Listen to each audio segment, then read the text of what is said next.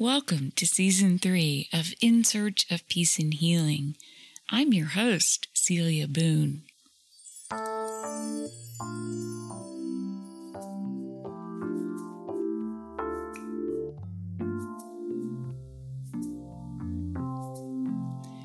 Well, hello, and thank you for joining me today. You're listening to Celia Waller Boone. And um, today, as I was contemplating, you know, and praying about what would be helpful to my listeners, um, this is what came to me. Um, and so I'm calling this episode Death Interrupted. You see, um, I always felt, even as a little child, that I was a mistake. I didn't ask to be born. I didn't want to be here. Um, stop the world. I want to get off. And really, truly, I just felt flat out defective. Like, um, you know, I had come off the assembly line, um, just totally full of defects and problems. I was a lemon in terms of, you know, if you buy a car like I felt, you'd say, this is a lemon. But my parents should have taken me back for repairs before the warranty ran out, and they didn't. So here I was, just having to endure life as a defective. And part of my defectiveness I didn't even realize at the time was a very strong sense of self loathing. Um, I had clinical depression, um, generalized anxiety disorder, and, um, you know, found out about other mental health issues that I also had um, later on. But, um, I knew I was depressed. And I knew on the inside I was really, really ticked. I was, it wasn't just like angry. I had resentments and I stirred the pot every day and then slammed the lid down on them. And, you know, the people that I was resenting may have not known or cared. Um, I know my mother knew that I resented her, but, you know, um, she had her own problems and she wasn't worried about how I felt. She was worried about me bringing shame to the Waller name or I don't know what. But anyway, um, but one thing that I did not understand at the time was that, yes, depression comes from repressed anger resentments, whatever. Okay. And the reason I was repressing my anger was because I didn't feel it was safe anywhere to let it out.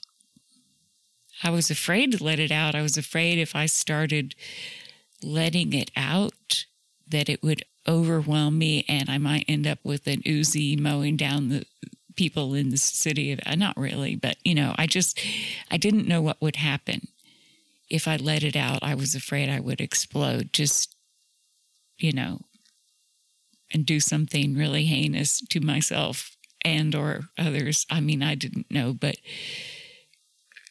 it was just i was really really sick. But i was at age 26 i was living with my parents. I had lived in Atlanta and Southern California for several years. And I went back to live with my parents so that I could finish college. Um, so I moved from Atlanta into their house. Um, my mother had found a new target for her abuse. It wasn't me as much as it was my father, who is disabled and very depressed himself. And she just never stopped ragging on him, screaming at him, yelling, you know, just everything he did was wrong. And so he just kind of put his head down, never looked off the floor, and sat in his reclining chair with his feet up because he had diabetic issues with his circulation. So here I was back in school, and I had only been living with them since I guess November of 1986. This is a long time ago. I'm telling my age. And um, I just I wanted I wanted off the world. I just stopped the world. I want off. I want I didn't want to be born. I didn't ask to be here. I'm not having a nice time. I need the pain to stop. And um you know, I had an eating disorder, food addiction, whatever you call it. And, um, you know, that for a few years did anesthetize my feelings somewhat. If I ate what passed the point of pain, then I crawl into my bed, hold a pillow to my stomach, lie on my side, and if I could go to sleep, then when I woke up, I would be really numb. And that's how I wanted to feel all the time numb. Just, you know, I just couldn't stand the pain and I didn't think there would be any way of getting rid of it. So, um,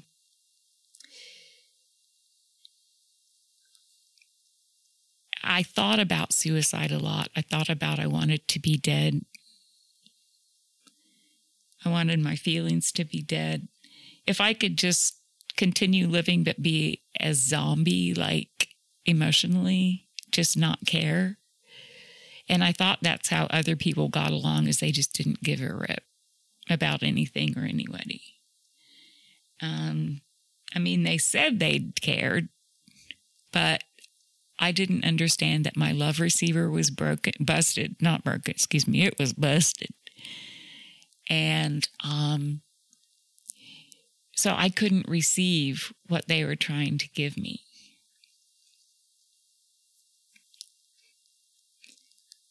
So I made a plan for suicide.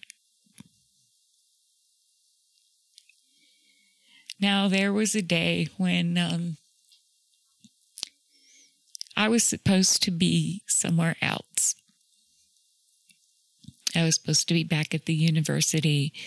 They had a jazz band, and somehow somebody had decided that I should play the piano with the jazz band and should sit in at the last minute um, because something happened to their pianist. I don't know what. And he was sick or in the hospital or gone, or I don't know what happened to him, but they, they didn't have a piano player. So it took them a while to drop off the charts and sheet music, what they had at my house. And I sat down and looked at it and I was like, oh, I am so screwed because I can't do this. They had a bunch of numbers on them and I didn't know what that was, what that meant. I know now it was the Nashville numbering system and it's used by a lot of people um, in the gospel and jazz genres, and I'm sure lots of others too. Rock and roll. I mean, who you know, church music, whatever. A lot of people use those now. But um, I I tried to figure out what they wanted on at least some of the songs, and I just couldn't. And I was too ashamed to admit, okay, I don't know what this is. I can't do it. You're going to need to find somebody else.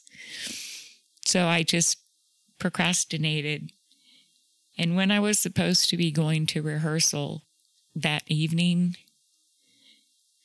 I just thought, well, today would be a good day to die.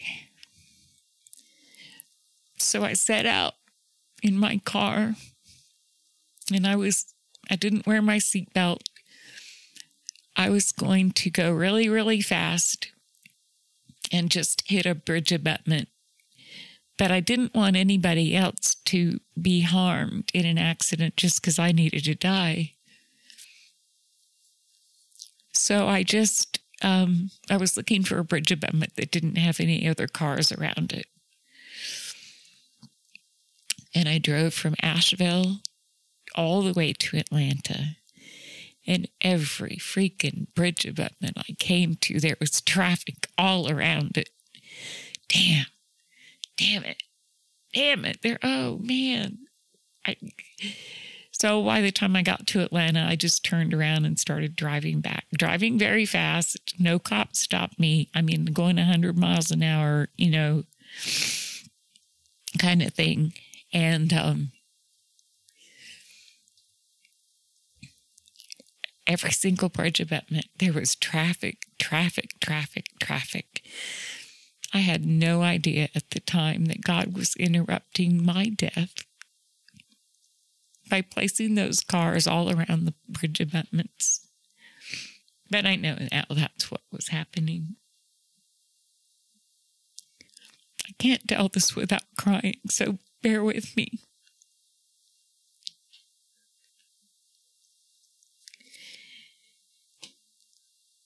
I had no hope, no hope of relief, no way out. And I just had so much pain. I was in physical pain too. Depression hurts in every way. And I just saw no hope, no way. I was getting constant criticism from my mother about my weight, about what I chose to wear. Um, she hated, you know, the friends that I hung out with. And, um, you know, they were my drinking buddies because I couldn't, you know, drink in her house, that's for sure. Um, because, you know, if you drink alcohol, according to her, you were going straight to hell in a jet powered handbasket. And um, I just figured, you know, heaven had never been an option for me. Um, I figured that God just hated me. Not only did he not love me, but he just, you know, was scornful of me and didn't like me and you know, I was just going to hell. There was no other option. So, you know, I had grown all the way up without any hope. So, um, we're going to take a quick break right now, and we'll be right back with the rest of my suicide story.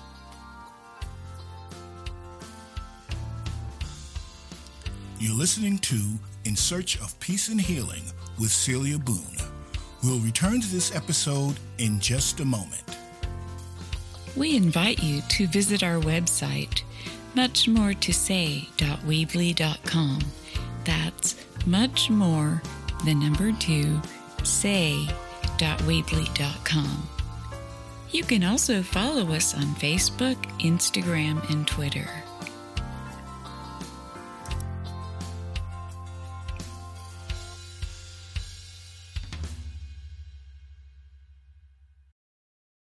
So eventually I ended up back at the house.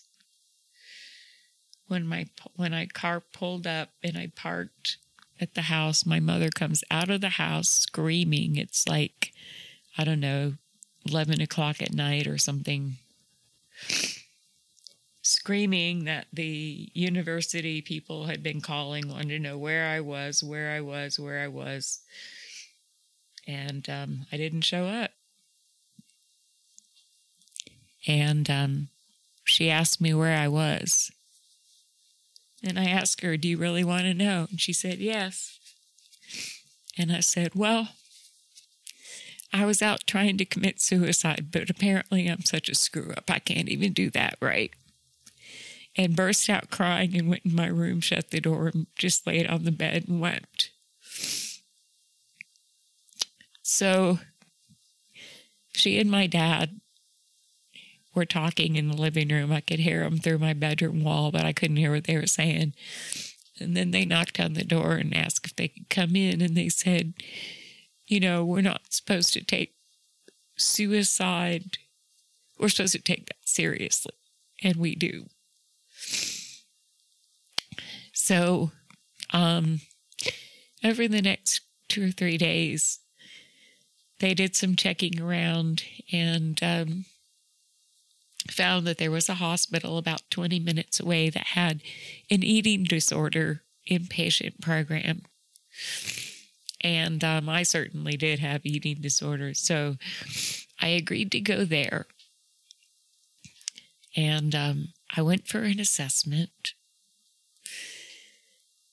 It was raining, pouring down rain. But that at my parents' house, it was beautifully cloud free sky. And um, when I got to the parking lot at the hospital, I mean, the, the skies were getting dark and angry, just heavy clouds, you know. Um, and when I drove in the parking lot of the hospital, the rain just poured. And I was like, oh my God, I don't have an umbrella. I had dressed very carefully, bright colors, done my hair, not a hair out of place, you know, makeup on, um, jewelry, everything, you know, because I wanted to look like a million dollars, even though I felt like a million dollars in the hole.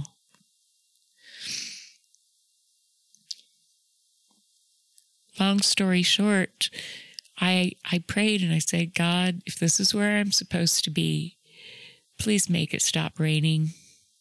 And it stopped. And I'm like, that wasn't hard enough. Make the sun shine. And so when I opened my car door to get out, there was a little ray, just a beam, a gentle beam of sunlight, like a pinhole poked through the crowd, through the clouds, and um, just landed on my shoulders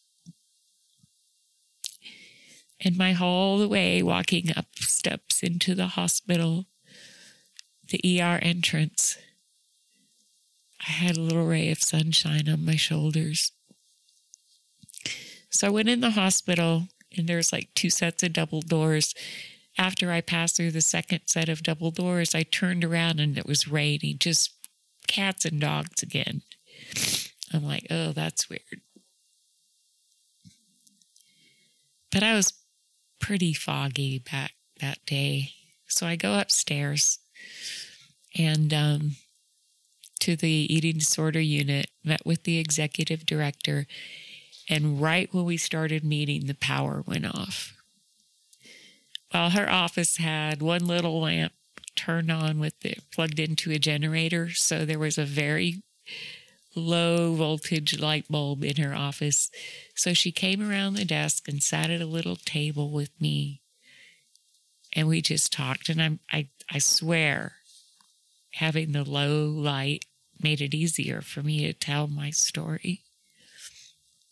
And so I told. And um, she said, I think we can help you. I know we can help you. So um, I went and checked myself into the hospital. It wasn't a locked unit, but you know they had all these programs and things and education and family counseling and individual counseling and the whole bit. So, um, and you know group therapy as well. And that was where I first learned about the 12 steps. Um, and I'm always glad that I did learn about the 12 steps. The hospital had kind of an unusual way of having the inpatients work the 12 steps. Um, they had a book from Emotions Anonymous that they gave us, and we were supposed to figure out how to work the steps ourselves. Um, I know now that having a sponsor to work the 12 steps with is so important. Um, because I didn't know how to work on myself. So, how can I know if I'm getting what I'm supposed to get out of it? But, you know, um, I did find another very valuable, valuable treasure there. I found a friend that I could be completely honest with, and she could be completely honest with me. And we were the same size. And you know, I had always been the fat sister, so I couldn't like wear my sister's clothes and they couldn't wear mine. They could wear each other's, but you know, but here was a girl that had probably ten thousand dollars the most worth of the most beautiful clothes in the hospital. We wear the same size, so she was always lending me clothes, and she liked some of my clothes, and you know, so that was kind of a bond of sisterhood, I guess, and um, you know, um, I was able to get honest. And I was so terrified of my mother finding out that I wasn't perfect. But another thing they helped me with there was I got honest with my mom. I wrote a letter, put down, down everything I did not want her to know about me. And in a family therapy session with mom and me and the family therapist, I read the letter to my mother. And I didn't have to be afraid anymore because now she knew all my secrets that I was afraid for her to know. That was relief. That was a relief. But it also was like, because she sat there and smiled like I was reading the weather to her or something, you know. So, um, and then, you know, she scolded me. This is stuff that we discuss only in the family. And I'm like, I can't talk about it with you. I can't talk about it with daddy. I need to talk about it with other people so that I can even figure out how to put the words together to tell you. Um, fast forward several years. Um, when I was 42, um, I was working at a job for which I really wasn't suited and um, it was paying me pretty good money. And I was so depressed. I just felt like, well, nobody else will give me a job if I quit here. So I'm just stuck. And um, then they laid me off. I'll be damned. I looked for work for two weeks was offered one job that I was physically unable to do because it was 100% travel. And I knew the product and could have supported it, but Lord help me. You know, I weighed 400 and some pounds, and there was no way that I could fly and be airport to airport to, you know, there's no way it would have killed me physically. So after look, you know, when I had to turn down that job, and it was a $50,000 job, you know, it's not a fortune, but it was more than I was making before. And, I, you know, and after that, I looked a little bit more, nothing, nothing. So I just quit looking and I got into bed and I was like, I'm going to just beg God to let me die. I was, um, I was at that point wanting to commit suicide on the installment plan. So this has taken longer than I thought. And um, so we're going to end this episode here. And when we come back in a couple weeks, we'll have the rest of my story. And trust me, it gets a lot better. So um, please come back and listen. Um, and if you yourself are feeling badly, um, please Google the suicide hotline, um, or there's a, um, you know, there's all kinds of online chats and um, verywellmind.com has a whole bunch of supports for all kinds of different issues. That's www.verywellmind.com. Like we're all working to have a very well mind. And thank you so much for listening today. I love you all. Take dental care.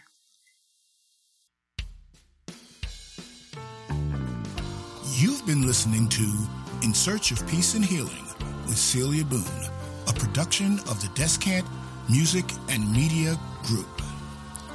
We invite you to visit our website, muchmore2say.weebly.com. That's much more, the number two, say.weebly.com. You can also follow us on Facebook, Instagram, and Twitter. Our podcasts are hosted on Spreaker. We're also available on Apple Podcast, Google Podcast, Spotify, Stitcher, and most podcast directories. So like, comment, share, and join the conversation. Thanks for listening.